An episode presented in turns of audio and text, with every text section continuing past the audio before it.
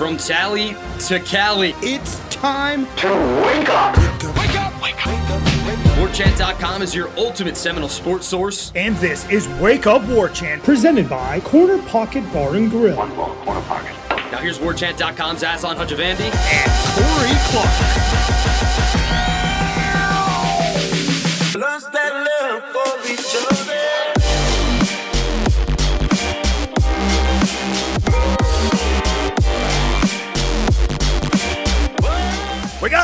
What is up, everybody? It's Wake Up War Chant, presented by the Corner Pocket Bar and Grill. Coming up on today's show, third straight win for Florida State over Miami, giving the defense the props they deserve. The inglorious end of the Jimbo Fisher era, we discuss it.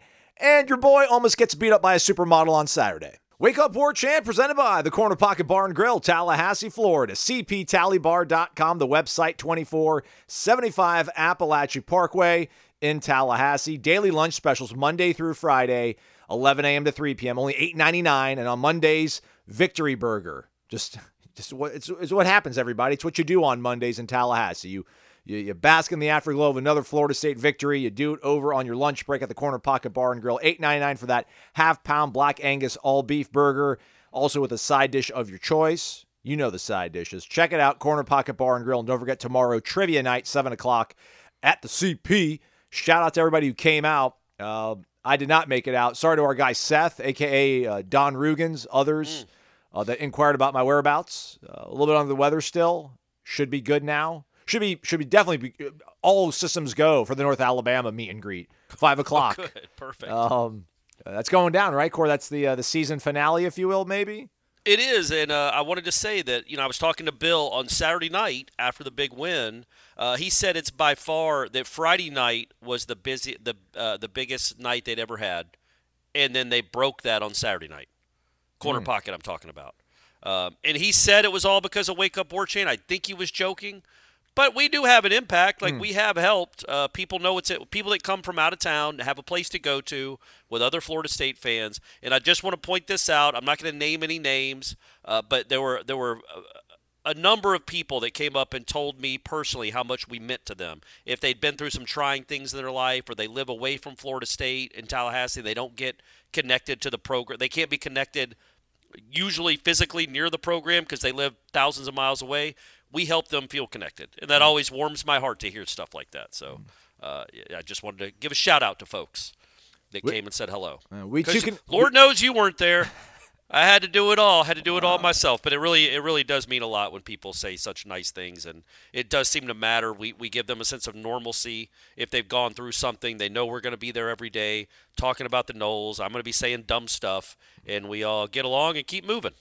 Is this where I get emotional like Sherrone Moore after the Michigan win and just kind of oh, pull Buddy, my heart was- out? That was outrageous. No, it wasn't. No, it wasn't. no, it wasn't. fair, fair enough. But hey, we can maybe help your business too. Look what we're doing for Vitamin Energy and for our guy Bill at Corner Pocket. Holler at me. Absolutely. Aslan at warchant.com. Warchant.com, your ultimate Seminole sports source. I think the big game special might be expired by now, but Yeah. maybe if you're listening on the West Coast when we drop this at midnight on, you know, Monday and it's technically nine o'clock over in your neck of the woods, you might be able to still sneak in there. So take advantage if you haven't already. Uh, 50% off an annual membership. Hopefully, a lot of you did take advantage of that because you get to celebrate your team being 10 and 0. Um, and one of those, uh, you know, kind of landmines, if you will, in this schedule that, again, it won't be celebrated by scholars for its uh, arduous trek to the top here, but just got to win every week you show up. And, and Florida State did that again, Corey. And I, and I don't want to. We'll nitpick maybe tomorrow. Maybe we'll nitpick 35, 40 minutes later on in the show. But let, us maybe first and foremost, just let's celebrate this win, right, Corey? I, I'm trying to think about how I was maybe like in 2016 listening to a show that might have been like this. If there was, I don't think there was at this time. But like, I, I wouldn't want to tune in and hear about, well, man, you, you had to block an extra point and you had to get a crazy stop. And, you know, like, hey, man, we just beat Miami in Miami. Like, let me celebrate it. Uh, Florida State just beat Miami to keep their national season, national title hopes alive. Uh, probably stuff that again we can nitpick on, but what like first and foremost stands out in your mind that you walk away from feeling really good about this team, particularly this season right here and now after that 27-20 win. Well, look, man, I, I will say this, and this is a this isn't a nitpick. This is this is uh this is I don't know what you pick that's bigger than a nit. A lot of things, I guess. I don't know. A uh, nut? bug A pick, nut? a, A nut a pick? nut. Uh, uh, yeah, like a whoa. fruits. You could pick fruit, strawberries. Um, but if you don't make that ridiculous play or not make that play on the Oh, uh, on the 85 yard touchdown, it's not a game, and you're going to probably cover the spread. You you you were right there where it was a push either way. You're up 27 to 13. It's first and 15.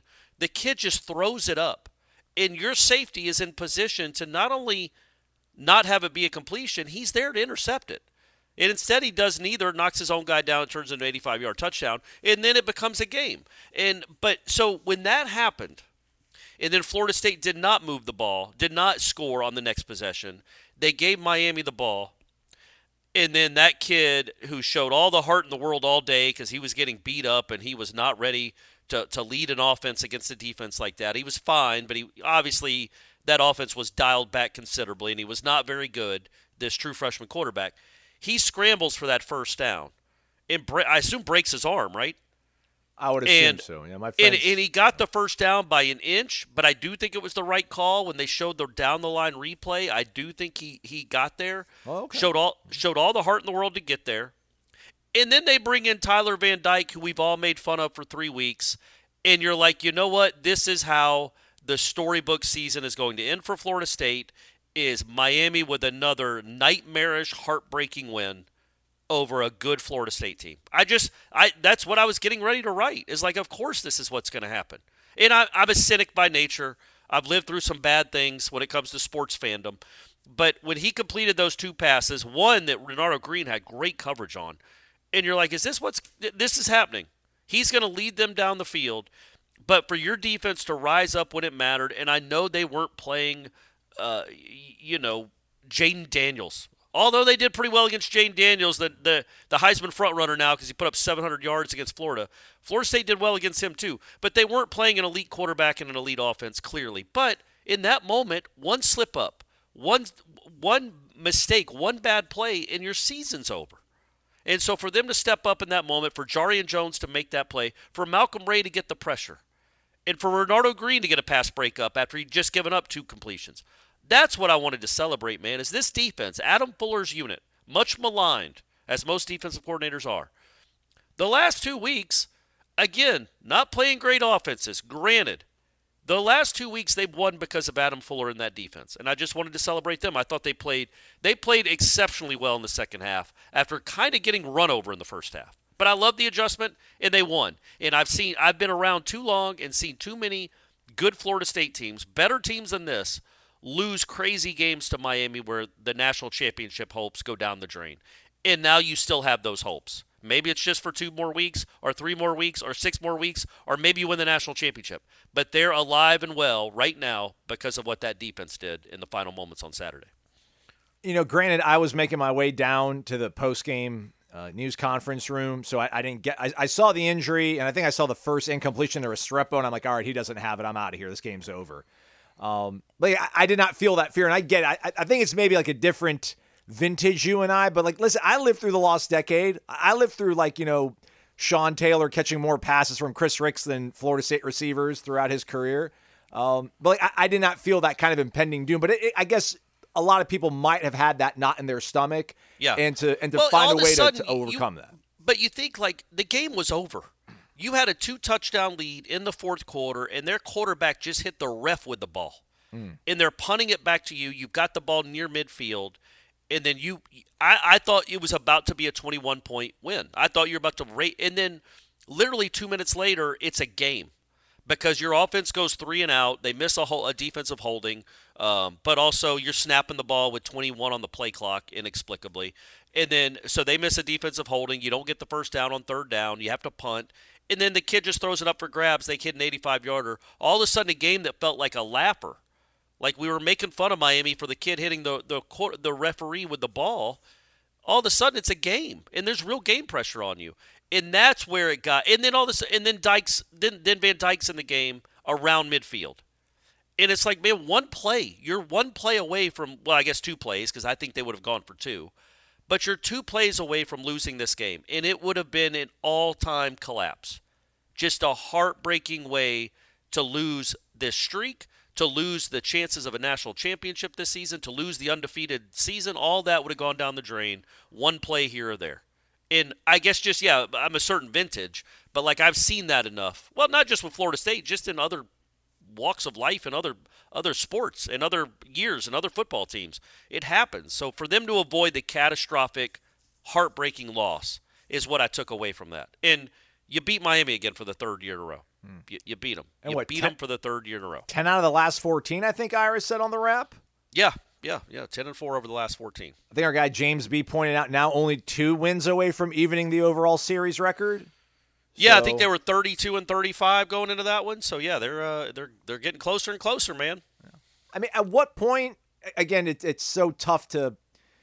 It's not. It's it's easy to celebrate and be excited for these wins. It's tough to really kind of figure out how much of it's going to play out if they play some of these other teams that we're seeing here in the college football playoff. But like, is any part of you comforted, heartened by the way this defense continually just again finds ways to rise up? That I mean, you're still going to be nervous if they're in that situation against you know Georgia in a playoff game or whatever. Sure. But surely they've they've proven to themselves ten times over now that they every team thinks that they're they're the hardest working team. That our fourth quarter drills, that our Call of Duty, that our chase, whatever you want to brand it in the offseason, is the hardest, right? Like we're these guys, we're built for this stuff. But man, like they're you know. I kind of wanted something like this to maybe happen, not not give us like you know a coronary here, uh, but I don't know. There's some benefit I think to again maybe proving to yourselves once more uh, that you can you know overcome situations like that, and it's going to pay off in the in the in the short run here as we get to the nitty gritty, right? Or maybe Uh, not. yeah, I think so. Again, every game is so unique though, and I just think there's an extra pressure that like if if somehow I shouldn't say if somehow if they are playing Georgia in a semifinal game, Weirdly I don't think there's as much pressure as obviously there's not also not as much talent on uh, uh, on the field with Miami that there would be against Georgia, but I don't think there's as much pressure as they felt because they they were on the precipice of like blowing a game and blowing a season against a team they they were just up two scores on with the ball. And I think with Georgia, you you go into that game. I would think even the people listening to this, you go into a game against Georgia, you want to win, you hope to win, but if you don't win, it's not crushing because it's Georgia, and they're better than you. Miami's not better than you. And Miami almost stole one from you and ended your kind of magical run right now. You get in the tournament, you give yourself a chance, let the chips fall where they may. But when it comes to Miami at home with a two touchdown lead in the fourth quarter, that's where I like that they rallied up after that crazy play by Knowles.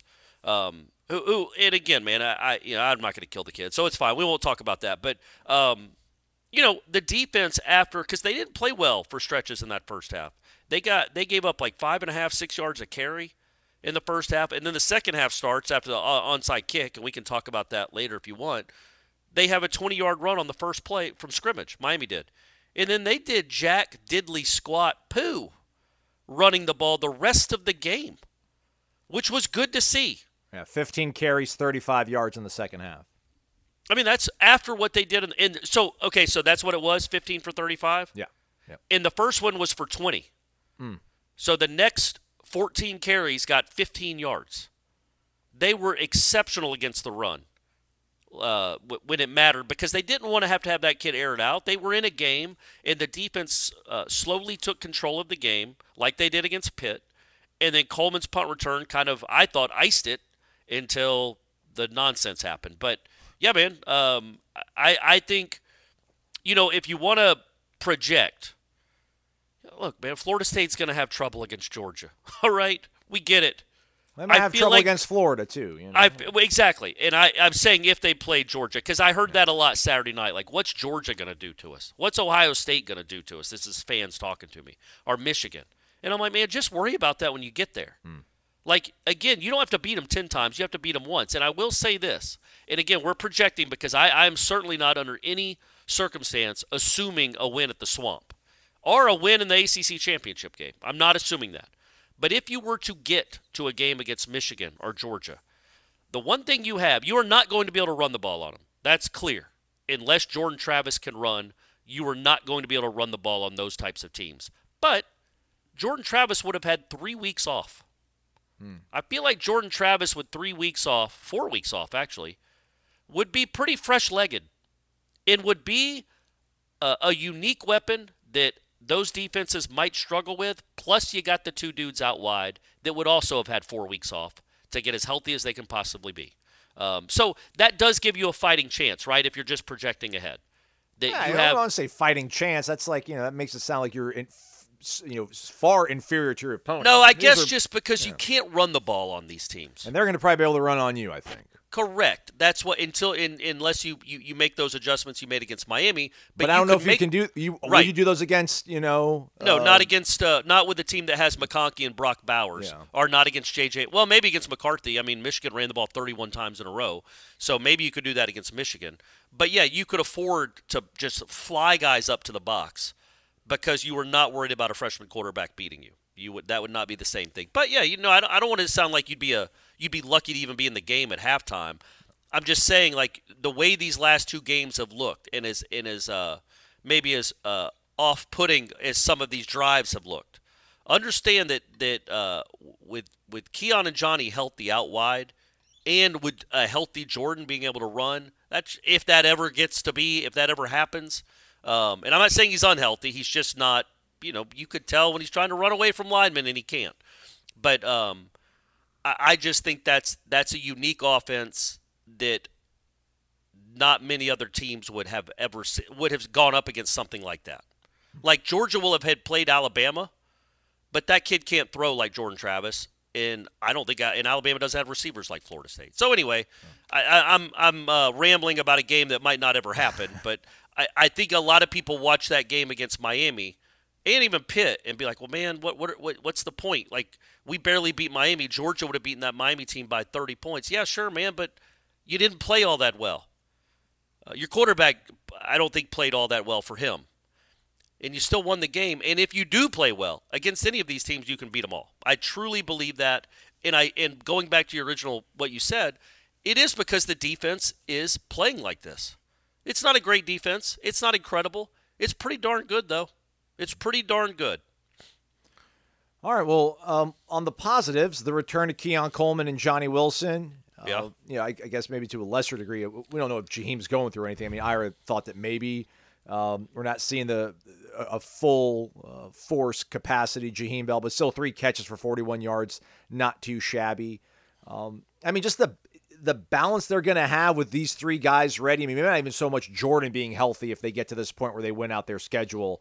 Uh, looking forward to head to a playoff, but just to see like those guys back out there. And I know Johnny had a drop or two, but to see Keon returning a punt the way he did and almost delivering a dagger, uh, and just having Johnny back out there and the stress they're going to put on defenses. Uh, Yeah. I mean that that that, that, that also uh, portends well as we get to the nitty gritty here. No. It does. I, I, get it. It does. I just, you know, you go to the swamp. If you don't have a running game you can count on, um, that's a little problematic. Um, but I don't know what that team even is that you're going to be playing in two weeks. I mean, they literally just gave up the most yards in program history. Uh, oh, really? Week. Did they? Was that? Yeah, 702 yards to LSU, which is the most they've ever given up. Um, J- Jane Daniels, I think, accounted for 600 on his own or 580. He ran for 230 yards and threw for 350. First player, I think, whatever to, throw for over 300, run for over 200, like in the Power Five level, something like that. Maybe. Oh, three- really? I can't believe that would be the first, but he's it's one of few. Well, a throw for 350 and run. Oh, you said 350. Yeah, maybe. I know Tuiasosopo, one of those guys back in the day, did it. Um, but uh, you know, if Jordan, Jordan isn't that, it isn't Jane Daniels right now uh, with the legs. But I mean, that Florida that Florida team is also about to play Missouri in Missouri. Yeah. at Missouri, and Missouri is good. Like Missouri hung with Georgia, Thumped Tennessee last week. thumped week. Tennessee really hard, uh, and I think is there only two lo- there only two losses for LSU and Georgia. Mm-hmm. Think they're eight and two. Um, yeah, they're good, man. They're legit, and that's going to be a very very tough game for Florida um, at right there. And meanwhile, you're playing North Alabama, so they're even though you're at the swamp, there is no excuse for you to go out there and, and not beat that team. They're going to be coming off a war against a better team, probably a loss and they're going to be a lot more beat up than you will. So, uh, and, and you have the better team, and you're playing for more. So I know that's that game is two weeks two weeks away, but I I liked you know honestly, other than, uh, I keep coming back to it. Other than that last stupid touchdown, I just thought that I thought the defense was lights out. I, again, I just thought the defense was great. I thought the defensive line took control of the game, and I think it's really cool that we talked about this a little bit on Wake Up War Chant, and we asked a lot of no, not Wake Up War Chant, the War Chant rap, and we asked a lot of questions in the press conference about it. Guys like Deloach and Malcolm Ray and Jordan Travis, they have been through it, folks. Mm. They were all Jarrian Jones, dude. That was the, that. All those guys were were there in 2020 in South Florida in the COVID game where they got beat 52 to 10, and I think Miami scored touchdowns on all five of their first half drives with with the great D'Eriq King the the D'Eriq King James Blackman duel in South Florida. Miami won it kind of convincingly. You were embarrassed. You were thoroughly thumped. Your coach wasn't even there because he had COVID, and then you haven't lost to them since. And it's, I just think that's cool, man. I think that's cool what these guys have gone through. I always talk about what the people listening to this went through, but the players that are still on the team from then, the Fabien Lovett, the Jordan Travises, uh, the the Deloach, who's had a monster senior season, it's really cool they get to do this, no matter how it ends, man. Two straight 10 win seasons. They're about to be 11 and 0. They're about to have the second longest winning streak in school history. Eh, when they beat Northern Alabama, that'll be 17 in a row, which is the second, which will be the second longest streak um, in school history. That's so cool for them to get to do that, and they still have a lot more to play for. So it's a fun time of year, man. How about uh, Alex Mastromanno? Glad I did not run into him with my vehicle. Um, mm. Seven punts, four of them 50 or more yards, five of them inside the 20. I mean, of those five inside the 20, how many of them were inside the 10? Um, weapon. Uh, and then Fitzy makes his field goals. Borregales does not. Yeah. Although, good grief, that kid um, it's got some volume. It's got some velo coming off the. Uh... It's like a t-shirt gun. it's... like a t-shirt cannon with that right leg, man. That the one he hit that first one that he missed. Yeah. Both you and Ira made audible like gasps yeah. when it went off his foot because he kicked it. He kicked it so hard. He missed it, but man, that thing. I mean, it would have been. Ira said it would have been bad from 60, but because that's the everybody says it would have been good from 60, but it would have been. Yeah. I mean, he that that was long enough to be a 61, 62 yard field goal. Um, so yeah, man, uh, it, Mastromanno for sure. Special teams was good. Um, the onside kick. All right, yeah, we can talk about it. Um, I, got, wait, I, wait, you weren't, you didn't have problems with it uh, no. during the War Chant. Have, have you slept on and, and, changed your mind? No, I, I, have had, I've had people explain to me that like they, they appreciate the idea, just maybe not then. Like maybe not to start the second half when that when they don't feel like that quarterback when you why not make that quarterback have to get the ball at the 25 and and drive the ball? Uh, but I would say Miami scored their last two possessions of the first half. They looked like they were doing some things, and it is it is just set up perfectly.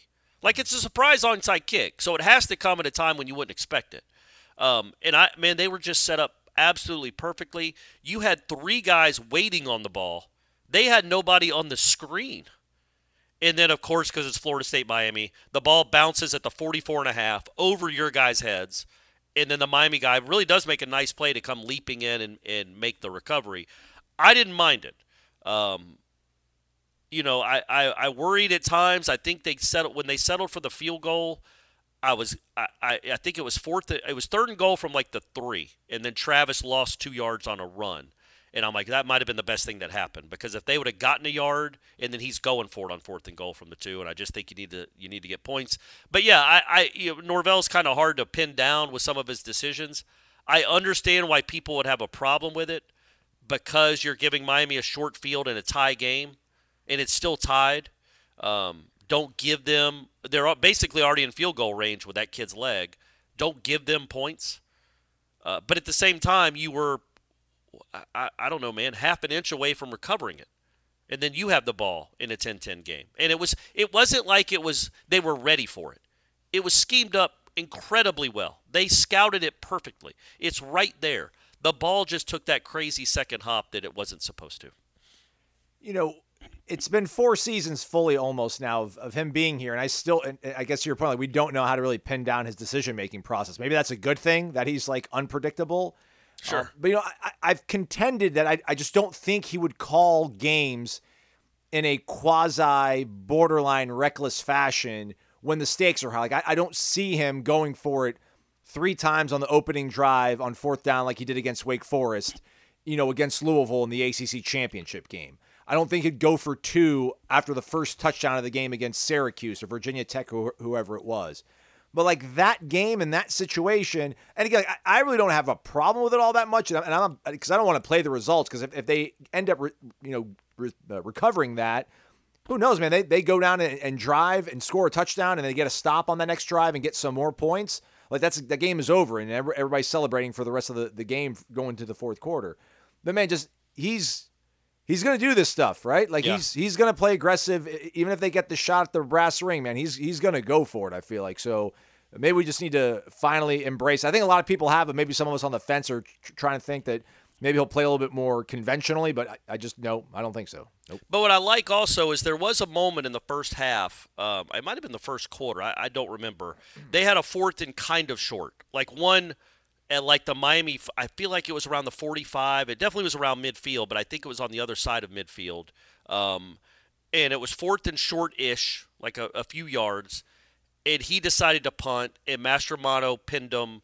Um, I don't know, man, at the three or it was the first or, drive of the game, man. That was yeah, the first drive of the it? game. Fourth and two, and then he pinned him on the on the two yard line. Fourth and two from the what? 46, their own 46. So l- normally I think he goes for that. And I think if it's um, if it's if even in the swamp, he might go for that. But when you're playing a quarterback that you, and even if Van Dyke is playing, he might go for that.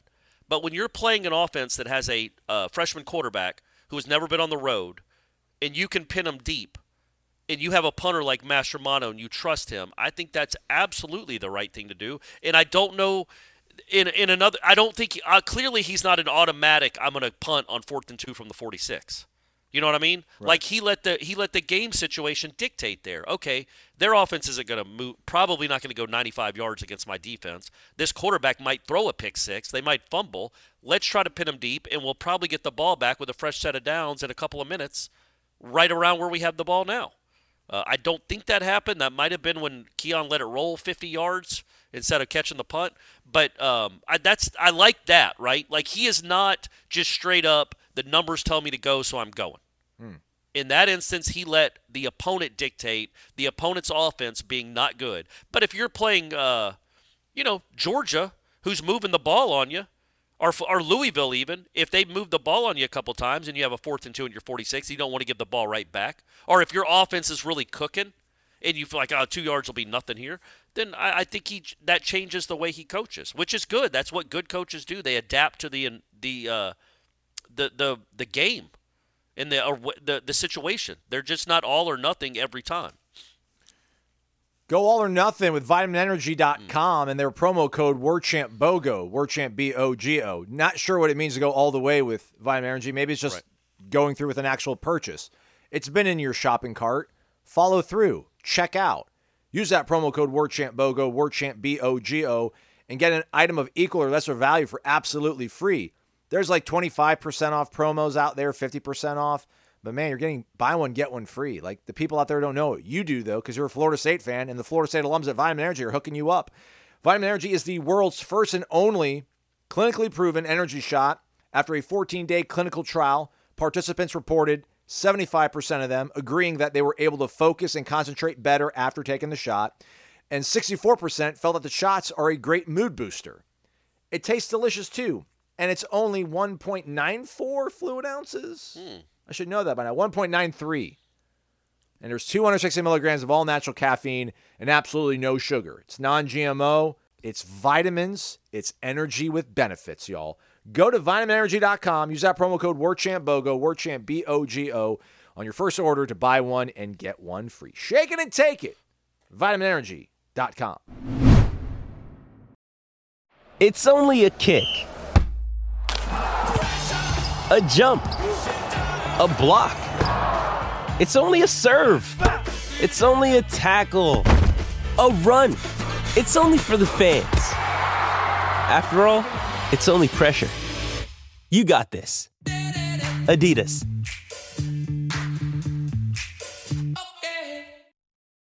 Watching the game, like, has Miami caught up to Florida State. You know, again, things are never as good or as bad as they seem. You know, clearly losing 52 to 10 wasn't as catastrophic as right. people thought in 2020, and then Florida and then Miami losing 45 to three or whatever it was last year.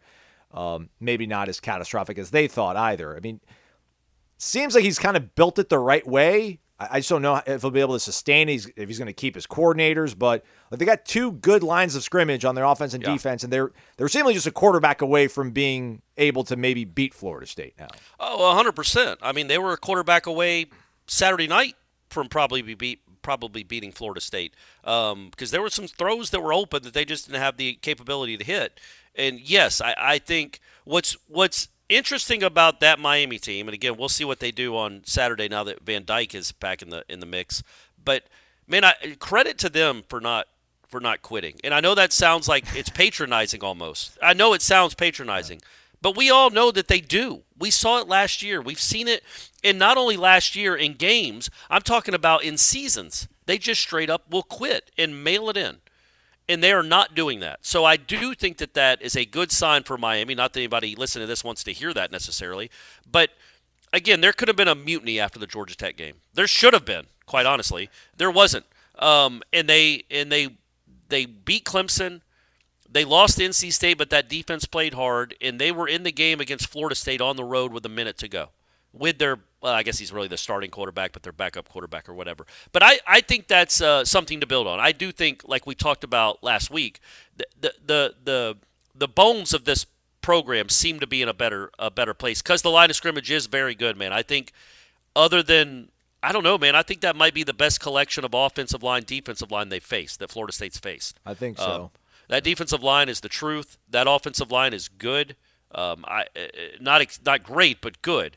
Um, I think they're lose some of those pieces though, at least. Yeah, so like sure. Matt Lee, Javion Cohen. I think they're Reynolds, one year Reynolds. So Yeah, Cohen, I think is a junior, but I'm sure he'll test the waters. Um, but yeah, man, I, I, I did like I, I like the fact that they when, when Florida State I, I shouldn't say I like the fact I actually dislike this when Florida State got up 27 to 13 and got the ball back after the like I said after the referee got hit. I legitimately thought Florida State was about to win cover at 40, least. 41 to 13. Yeah. Like I thought it was over. I thought Benson might house the very next play. And then Florida State went to that weird four wide receivers on one side set, run it to the other side. Mike, you're oh over you were 0 for 6 on that, my man. I think they ran that 6 times for 5 yards total. No, like it just I thought I remember two off the top of my head. I don't know if they ran it more than twice. You think they ran? Oh, it? they I think they did it. I I know they did it more than twice. Okay. I, I think they did it at least 5 times and it did not work. Uh, but then they also got a break because I think Keon Coleman was held and they didn't call it. That that should have either been a fir- automatic first down or a uh, a, a 70 yard touchdown. But it wasn't. But still, I, I like the fact that they just didn't give up because Miami has done that. And they didn't do it this season, even after the debacle against Georgia Tech, and they didn't do it in that game. So that is a good sign. I wouldn't. I don't know that I, I'd say they've caught up, but only because I don't know what either one of these rosters will look like next year. Who's the quarterback for either team? Right, Who's the star wide receiver for either team? I legitimately you don't know anymore. Um, so it can be as is it could be year to year with this stuff, man. But I, I do think that's why it's so important what Norvell is doing in the in the actual high school recruiting now. Is because you that is the backbone of what your program will be, what your roster will be. Um, so you know, I, I'd say in that regard, I, I still think Florida State's going to have more talent on the roster next year. But what if Miami gets a, a super duper quarterback to transfer in? That's the that's the great equalizer, man. Like, just you can't you can't. I know he wasn't great. I know people were throwing their hands up with some of the sacks he took, rightfully so. The almost safety, I guess, could have been, should have been safety, was one of Jordan Travis' all-time bad plays. Th- this that guy has. You can't stress how much he's meant to this program. You just don't. You you can't. You can't. You can't overstate it. That guy, he's won 16 games in a row. Um, he has turned what was a middling program. Obviously, Norvell gets the brunt of the uh, the the the reward uh, the Credit. brunt, brunt of the credit for it. But Jordan Travis is right there with him, man. Like having a, a, a great quarterback makes everything so much easier. And I and I just think he's he's won it. He's won games in so many ways. Even in 2021, when he wasn't this kind of passer, he gave you confidence with his athleticism. He won games late. He's proven he can do that. It's just it's such a luxury to have somebody like that, and he will. I think he's going to go down and be remembered. He's not going to be remembered like uh, I don't know, man, like Jameis Winston or Weinke. But I think- give him some time. Give him some time. Maybe, some but I- don't don't you think he could be like the uh, the Trent Forrest of the football team. Like all just an people are going to remember them and think fondly of Jordan Oh, yeah. Travis Forever forever. loved. Forever just a straight winner. Yeah. He's a winner, man. He is an absolute winner. Is he going to win the Heisman? Probably not. Is he going to win a national championship? Don't know. Don't even know if he's going to win an ACC championship. But that dude is a winner, and he has been one of he has been the biggest reason, along with culture and everything else. But from a player standpoint, one player, he has been by far the biggest reason that Florida State is this again. And you might look back five years from now, when Florida State is routinely signing top five, top three recruiting classes and selling out Doak and winning championships and being on winning streaks, Jordan Travis was the bridge from the awful to the great.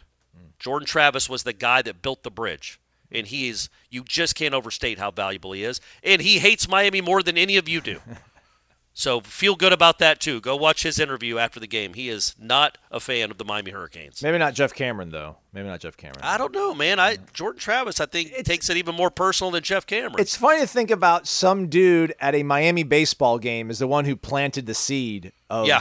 Of hate. Like didn't even know, just like a little innocent, you know, shy young man out there to watch his older brother play college baseball. Yeah. And uh, Jordan Travis held that to heart, man. He kept the receipts. Uh, he took it personal, as Michael Jordan might have done. and it Um, doesn't help that I guess their safety is ripping off his chain in the middle of a game and targeting him without getting. Uh, Now, let's talk about I- refs for a minute before we get to the Jimbo fiasco. Okay, sure. Uh, refs. Um, nobody won last, the other night. Uh, everybody won. I don't know. I mean, the safety call is an all-time boneheaded, blown call.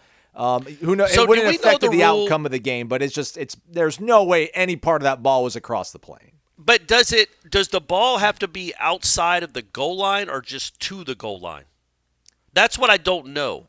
Like if the ball is over the white, does that count as not being fully in the end zone? Over the white, as in like towards the field of player into the end zone. I mean, that. no, I'm saying like he the ball, the ball. If the whole ball isn't in the end zone, not just um, On the like, plane, on the on the plane, but it has to be uh, out in you the know, uh, garnet. If it was the- yes, in the garnet. Does the whole ball painted. have to be in the garnet for it to be a safety? Yeah, I don't. That's what I don't know because I don't understand if that's not the rule, why it wasn't called a safety. Because it looked to me like the whole ball was at least on the white, and then some of it was in the garnet. But then I'm like, okay, well maybe the whole ball has to be in the garnet. But either way, you know, I was telling a buddy of this who's a Miami fan. He's like that that screw that that that call screwed them, and I'm like, look, man, okay, it's ten to nine. You got the ball at the 31 yard line. Like the safety, Mastromanno's punting without a rush from his own 20. Without wi- with a safety, without a safety, he's punting from the the back of the end zone from the one, and he's just he doesn't even have time. He's just got to step and kick it. Miami got the ball at the 31 yard line. Where would they have gotten the ball after a safety? At best, I don't know, man. At best, midfield, their own 40. Because I'm, I'm thinking Mastromanno is going to bomb one and bomb it high because he's a very good punter. And he's he, I wonder if on a safety he'd still do the rollout to the right and kick it thing. I mean, and fake run it. Who knows? But uh, but I, I so Miami got the ball at the 31 and turned that into three points. There's no guarantee that if they'd have gotten the ball at their own 35 or 40 or 30, that they would have gone and gotten three points anyway. So instead of the two points, they got three points. So it, there's a very good chance, in my opinion, I could be wrong, could be looking at it through garnet glasses. In my opinion, if they get the safety, Florida State's leading 10 to 9 at halftime. As it was, it's 10 to 10 because you gave them the ball at their own at your own 31 yard line. Uh, apparently Anyway, here- but yeah, that was uh that was uh, uh to me it looked like it. Uh, I, I could I couldn't make I, I didn't know what to make of that call at the safety. according to the rule book, section five, uh, safety, article one, approved ruling eight five one, safety. A part of the dead ball is on the ball carrier's goal line. So even if a part of it is on the goal line, you know it's a safety. So this, I mean, this. Well, that can't be true because that means part of it isn't. So if part of it is at the half yard line, that doesn't count as a safety. I'm There's just no way. I'm just reading the rules, man. I'm just reading the, The rules. ball or the player? A part of the dead ball is on the ball carrier's goal line. Uh, no, that's dumb. You're reading the wrong rule book. I'm just kidding. Um, but yeah, so then I don't know. I think people thought that. I think Jalen Ramsey said that Greedy's pick at the end of the game should have been a pick that was ruled off, and then the the targeting. Some people also, even pro Florida State people, were pointing out the fact that I again I didn't see the last plays of the game because I was down there trying to get everything set up, but Uh, some of the folks were like, "Hey, go look at it." And I should have looked at it, but I didn't look at it. Still love you guys. Thanks for letting us know this. But Corey can maybe uh, clarify it. But I guess people were saying that maybe even Malcolm Ray almost could have gotten flagged for like a rough in the passer. I don't know if it was on the pick or maybe one of the previous plays. I know Jackson West hit a guy late out of bounds. Like they're just letting the boys play on Saturday night. So It's I think Florida State, Miami, baby. yeah, I think it all evened out. I don't I don't think one team necessarily might have benefited, but Miami probably has a quite legitimate gripe at the safety. But to your point, I don't know how it, it really affected the the points. and they didn't the lose time. by a they didn't lose by two points. right. So, but I and I know games if- play out differently with sco- different scores. I get it, but I, I just think the score would have been ten to nine at halftime instead of ten to ten. Um, but when it comes to the targeting, the thing that bothered me the most, I talked about the, I think I talked about this on uh, the War Chant Rap, is they they paused the game to say they were going to look at the previous play for targeting. Then they go to a three and a half minute commercial. As far as I know, because we don't have the referee piped into the uh, into the press box, but I don't think the referee ever made an announcement to anyone. No, I don't recall one happening. No. They just went back to uh, they just kept it as it was, third and seven from the 35 yard line or whatever it was, and it was the most flagrant targeting I've ever seen. My man number 20, who is a very good player and is out of Williams, by the way. control with with the way he plays, man. It is he is a he is a cyclone. Um, he leaps with his head into the side of Jordan Travis's helmet. Now he doesn't knock him down; it's not in a tackle, but he leads with his head into the side of Jordan Travis's head. Clearly, it's they review it for targeting, and then we never hear whether it was targeting or not. And it was absolutely targeting. And it was like you guys, you know, I'm not a big targeting proponent. I hate it. I hate kids getting ejected for it. I hate it when it's accidental. This was not accidental. This kid tackles all the time. He knows how to tackle. And he and Jordan were bickering and talking the whole day. That kid intentionally launched his helmet into the side of Jordan Travis's helmet. I thought anyway. But even if it wasn't intentional, he hit him in the helmet. And then all of a sudden, Florida State's got first down at midfield, and their second best defensive player is out of the game. And no, just not even an explanation. It was not targeting. Call the field stands. Just let's keep playing, guys. We're not going to address it. It's like it never happened. All right, uh, we buried the lead 41 minutes into the show. Um, Yep. I don't I don't have my dancing shoes. Actually, let's talk about this part first, and then I'll let you just I'll lay out for seven and a half minutes as you just talk about Right, the go. inglorious end. Yeah. Um, one of- Inglorious. Yeah, Inglorious. Inglorious. Um, you know, one of my buddies, funny enough, like sent me a retweet on the Pete Thamel tweet that was saying that you know he's going to be fired. Here's who they plan on. You know, here's potential targets. A guy retweeted it and was like uh, using like a fake quote about like, hey, just Pete, can you do me a favor and just put Cliff's name on the list? It could be seventh or eighth. I don't really care. Just put him on the list, please. And it was funny because like this is how this is all going to work. Like these are agents are going to be like, hey, can you just put our guy in the mix for this job so that you can help me and him get a raise? And this is how Yeah. this this industry works.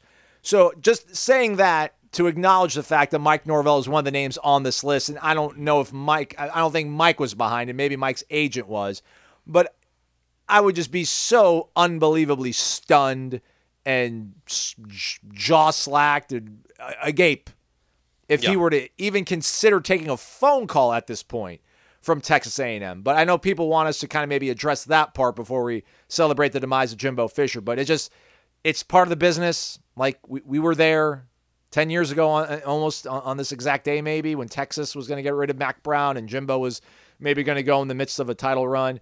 Um, he's a successful coach. Like, be flattered, I guess. I know it's hard to look at it that way, Corey, but uh, no reason to be stressed, everybody. Don't be stressed. Please don't. I. I, I mean, look, man. All we would say is if he chose to leave Florida State to go coach at Texas A&M, he's as dumb as the guy that just did the same thing. It's preposterous. Like, look around, Aslan. Like, I don't know that Florida State is all that much better totality than. than I mean, I know they're better than LSU. I think. I, I- I think they're probably. I think they could beat Alabama. I think they could play Alabama six times and beat them three. But then you wouldn't want to have to play LSU the week after that. And then you wouldn't want to have to play Ole Miss and then Texas after that. Like, look, we all want out of this conference. I get it. But why in the world would Mike Norvell leave the ACC where he's got something building? He's got the number three recruiting class in the country. He's proven he can win at this level and win pretty big. He's about to be 11 and 0 and have a 17 game winning streak. to go to a place that never wins. He just saw what happened. Yeah, man, the, the money is nice. He's already rich. But coaching careers matter too. Where's Jimbo going to coach again? He's on the uh, Rich Rodriguez plan now at this point. He's going wor- he's getting worse and worse. He'll probably be at West Virginia at some point. He'll flame out there and we're going to see him at Troy in 6 years. Like th- his his he's not going to get another big head coaching job. He's just not. He flamed out at A&M. Nobody wins at A&M ever. Ever. Everybody but Willie Taggart wins at Florida State. So, but no, I, I would, I would be, I, I just, I couldn't even imagine. I, I, it would be, you- I'd be dumbfounded. I'd be bum puzzled if that, if he was even a remote possibility. Plus, quite honestly, um, maybe A and M fans don't want to go the route of Florida State again. You know, burn me once. You know what I mean? Shame like, on you, yeah. Yeah, exactly. I, I don't. I, maybe there that wouldn't be a great sell either, especially a guy that. Uh, you know, I mean, he's on a 16 game winning streak, sure, but you know, he, he's still he's 40 years old.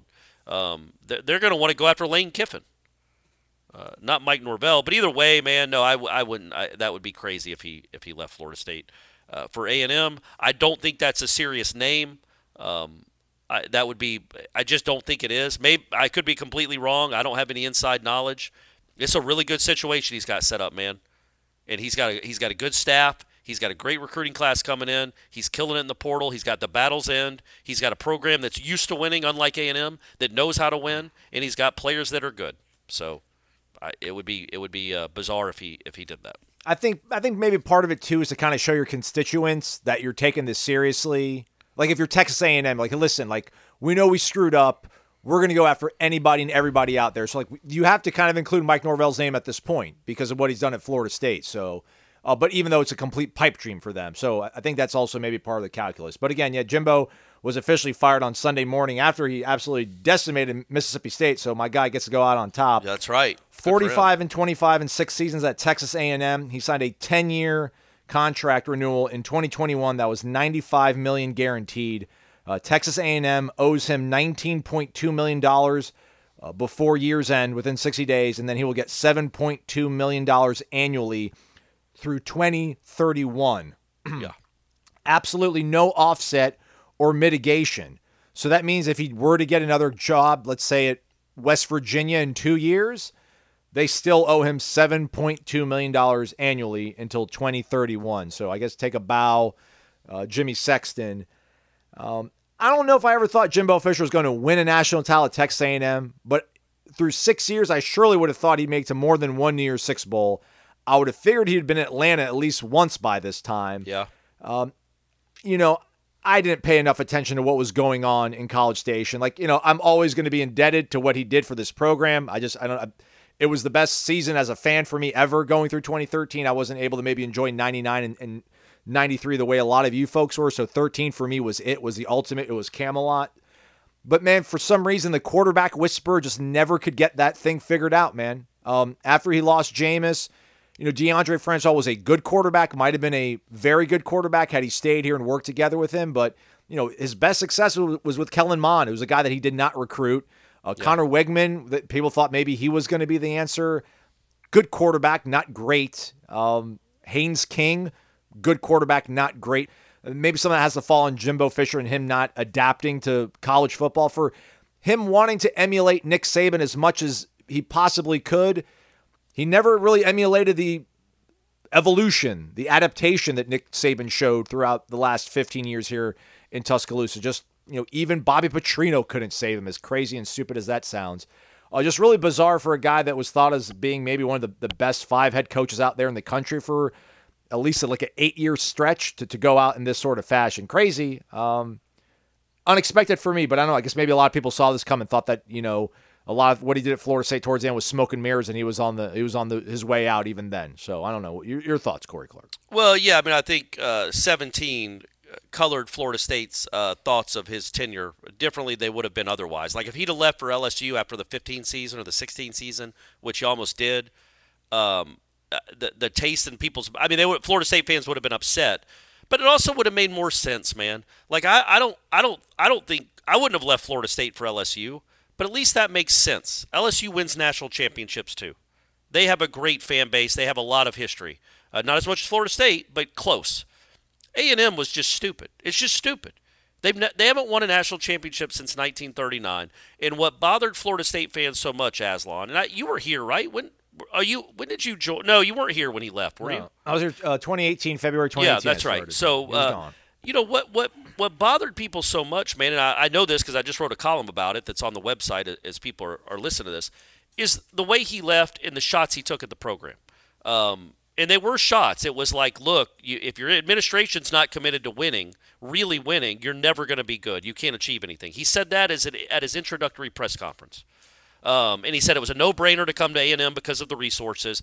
He just he took all these little shots or big shots at Florida State, and he told any journalist with a pen or a notebook how little Florida State was committed to winning, and how you just couldn't win long term at Florida State or win period at Florida State. He did, you know, when 17 happened, he, he was blaming the re, the the lack of a football facility. Then th- instead of what he was putting on the field in his quarterback development. It, then that's what bothered people the most is he, he didn't seem to appreciate what Florida State is. And as we have the, the, the beauty of six years of hindsight, it's clear Jimbo Fisher is a pretty good coach. He is not a special coach. Florida State is a special place. It made Jimbo Fisher a national championship head coach. He is not Nick Saban. He won 29 games in a row at Florida State. Mike Norvell has won 16 games in a row at Florida State. Even Bobby Bowden in his mid 60s won 17 games in a row at Florida State in a national championship. Like this is a special place. And what bothered maybe I maybe I'm just speaking for myself because I I grew up a huge fan of Florida State. What bothered me the most about Jimbo during those last few years is he never seemed to appreciate what Florida State was. He he only he only pointed out the negative and never seemed to embrace the positive, which was, hey man, look at all this history. We got Bowden, Warwick Dunn, Dion, Charlie, all this history. We got this fan base. We got this recruiting base. It was all about what he didn't have. And then he goes to, he goes to the place that has everything, including a great in-state recruiting base, and falls on his face. So, you know, I, I think Jimbo needed Florida State as much as Florida State needed him, and he never really appreciated that. And so that's why so many Florida State fans were probably smiling a little bit when he got fired. Uh, while, my, meanwhile, their team is 10 and 0 and number four in the country. The team, the program that's not committed to winning, has battles in, has won 16 games in a row, and is two games away, away from a perfect regular season. So I mean, can we can we also not acknowledge that a lot has changed since he has left? I mean, like Mike Norvell is uh, has all the tools that probably. You but know, that's assuming that Jimbo wouldn't have or didn't. Like everything he asked for, he was he got, except for a football only facility that they agreed to build. Now, here we are six years later. It's still in the early stages of being built, but everything else he asked for, they got. and, and- he, got everything he wanted at A and M, and was clearly in, incapable of winning it. it. So it's That's no, reason. That's to what I. Yeah, that's my point. It's like it's not. It's not the bells and whistles, man. It's it's the guts of a program. I think personally, and there's just something. You know, some programs just aren't ever going to win big. A and M has been mediocre. Is that what the M stands for? Has been has been mediocre. average Texas average and mediocre. Average, average, and mediocre. Yeah, the average and mediocre Aggies. First 80 years, man. They've never done anything. And Jimbo thought he was the special sauce. Hmm. Florida State is the special sauce. He, now, and that I'm not trying to dismiss what he did because they needed to be modernized. He took over a program that was in disarray and it was old school and it needed to be modernized, and he did it. But then he fell off a cliff. And that program that Willie Taggart took over was not even as good as the program Jimbo took over at Florida State. And then Norvell took over one that was like what Bowden took over after Mudra. Eh, But it's ju- I just I feel good for Florida State fans, maybe myself, but mainly Florida State fans. Because again, I, I appreciate what Jimbo did, man. I got to go to I got to go cover a national championship team. I get to document that team. That's one of the best teams that's ever been, and I was there every step of the way. Not watching practice or interviewing freshmen, but we were there every step of the way watching that team, and it was an all-time career highlight. Uh, it was just cool. It's cool to cover a team like that. But we also have so I, I don't dismiss that he he played a role in it. But you know he's the third coach now. He's the third coach out of four that's had at least a 16 game winning streak at this school in the last 25 years. I think it means the program is is what's special. And if you get a competent head coach or a very good head coach, which Jimbo was at the time, and I think Mike Norvell is now, you can win really big here. So maybe And Mike I don't Norvell. think Jimbo appreciated that. so maybe Mike Norvell should take a pay cut. I mean, you should be fortunate to be here, Mike. I mean, look. So I was thinking look what else that. is out there, Mike. Like so, and I, I made that point in the column. Like you know, he's got all the zeros he could ever want in his bank account, right? All of them. Mm-hmm. I don't think Jimbo's about that life. You know what I mean? Like, sure, it's cool to have five ranches, and I don't know how many steer does he have. Five hundred. I don't even know how you talk about cattle. Do you say steer? Like Heads, see- heads of cattle. I heads think. of cattle. What is it? A, is a thousand a lot? Is two? Is ten thousand? It's like that Nate Bargatze joke where he talks about Dica- Leonardo DiCaprio tweeting, uh, you know, one million sharks die every year from uh, uh, from hunters, and he's like, "Well, what do you want me to do with that? Is that a lot? How many sharks are out?" He's going, "I didn't even know there were a million sharks on the planet." Is that? But anyway, um, so I don't know how to talk about uh, heads of cattle, but uh, you know, I, I think with Jimbo, man, it's like I he had a chance to have an all-time legacy and he blew it to go to Texas A&M. Well, no, he blew it here first. Like he, it was obviously clearly on the downswing, but he was set up to have a Dabo run at Florida State. He was set up, and he's a he's a smarter football coach than Dabo. And while while his program slowly went downhill and then accelerated downhill, Dabo took over the ACC, and then J- Jimbo went and you know people can I don't I don't I don't buy this philosophy. I don't in in, to, in totality, but people love to point out Jimbo's record with Jameis and without him. But the one year with Jameis, the 13 year, it wasn't like Jameis. It wasn't like the Cam Newton year at Auburn, where he's playing with three other NFL guys. I mean, that, the whole team was an NFL team. Jalen Ramsey and Lamarcus Joyner and Kelvin Benjamin and Rashad Greene were all on that team. It wasn't just Jameis. But, I mean, Jameis was whatever he was. What was he, 26 and 1? And then Jimbo wasn't all that great without Jameis. I get it. But, uh, but I just, I would have thought his winning games and, and being one of the all time greats was what Jimbo cared about more than the money. And he went to A&M, got had all the resources he wanted, and proved to be what man, an average coach. Take away the COVID season, which was his only good season there when there were no crowds. He's remembered. he- He'll be remembered as the guy that like had a heist that stole ninety million dollars away from a public institution in Texas, and not a guy that Isn't was that the architect of one of the best college football teams Isn't that ever. cra- that Yeah. isn't that crazy? And I agree with you. I, I wrote that like you know Florida State was a punchline after he left, and then what happened in, in Jacksonville State, and then Travis Hunter, and they were a punchline. Well, Jimbo became the punchline. Yeah. I mean that's what you're right. That's a great way to phrase it, Aslan. He he's that's what he's remembered for now, is the huge buyout. There he's going to get seventy five million dollars to not coach. That's how bad he was at his job.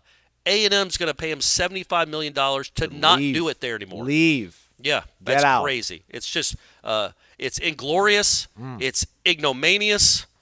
It's all the words we can think of. It's a, uh, and you know, he he had a chance to put together an incredible run at Florida State and be here for 20 years, but he was never truly happy here. And I think if he could be truly truly honest, he would tell you he regrets leaving for College Station even with the bank account, because he was always going to be rich. Florida State was always going to keep him as one of the highest paid coaches in the country, just like they did with his assistants every year.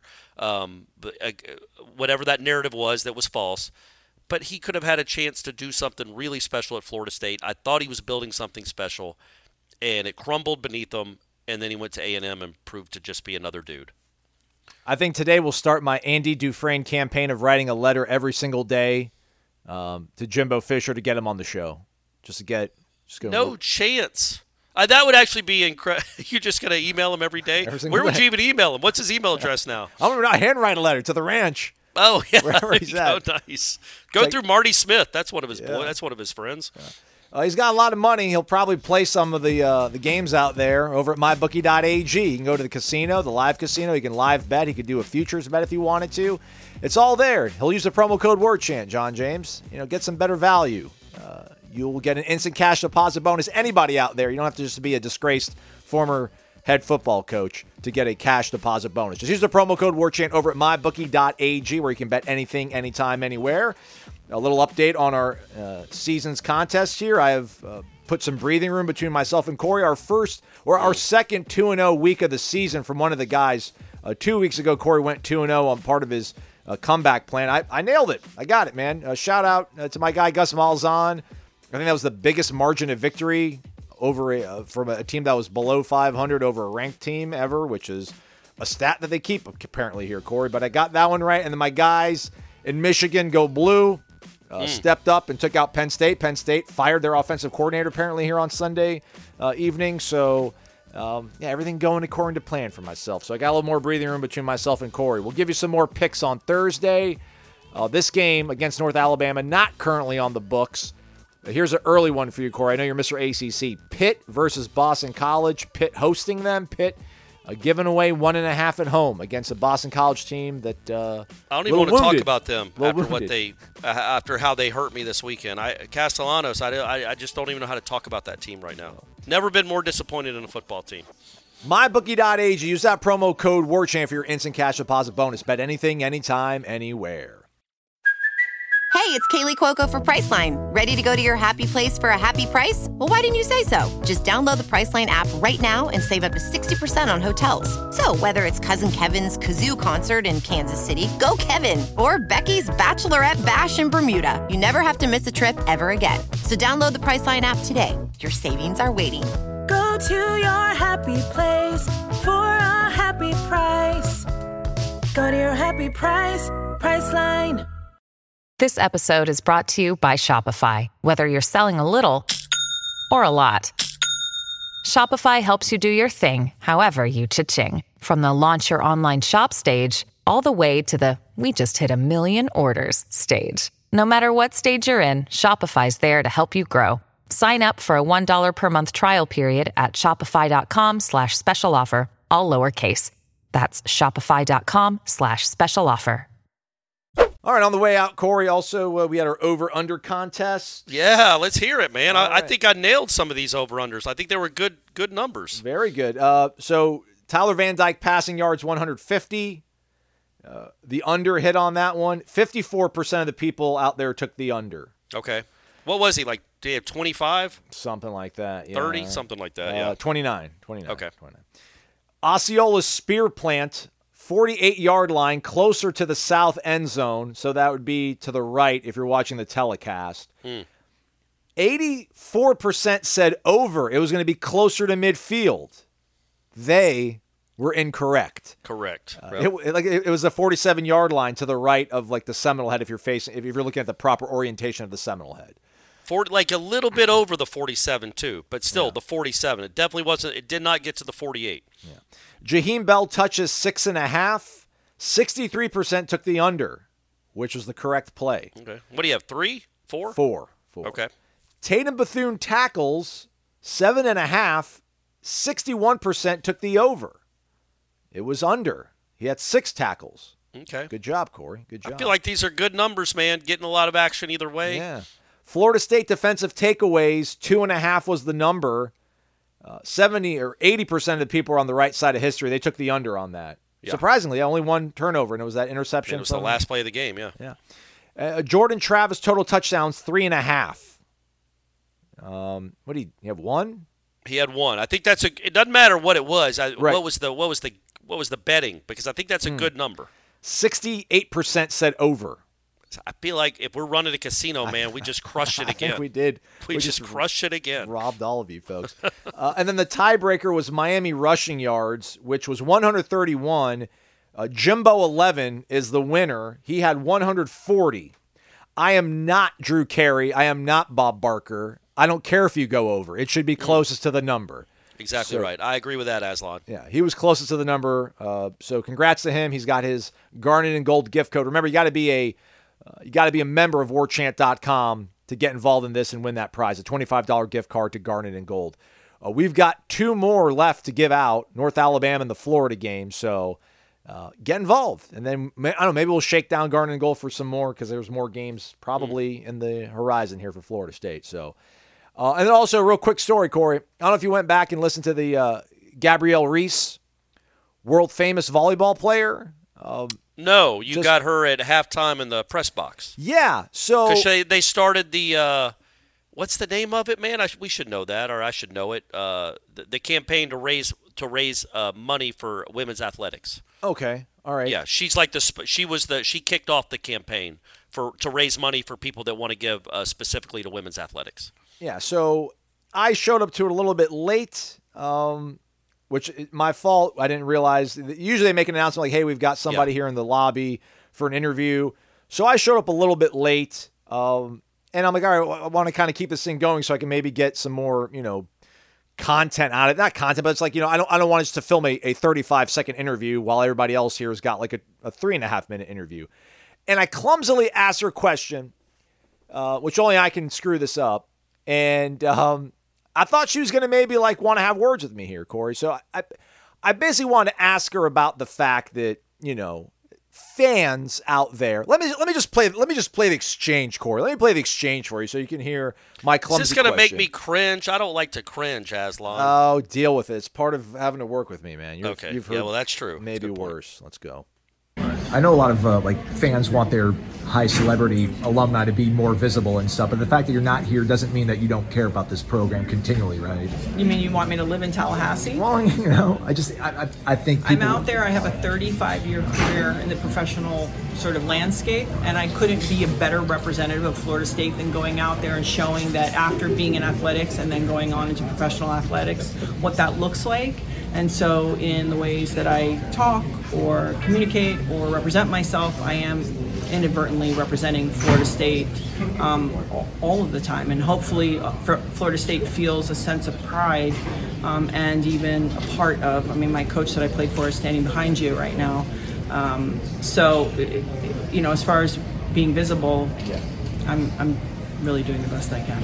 I wasn't being cri- cri- critical of her. Like, I, Yeah, I went, no, but I, I get the I, I get it. It. It sounds like you're. I, I get where she got defensive. I, I think the way you phrase that question is, even though you can't be in Tallahassee because you've got your own life and your own career in California and all over the world, how much does it? How much does it? You, how much does Florida State still matter to you? How proud are you of, of what you've meant to Florida State or what Florida State means to you?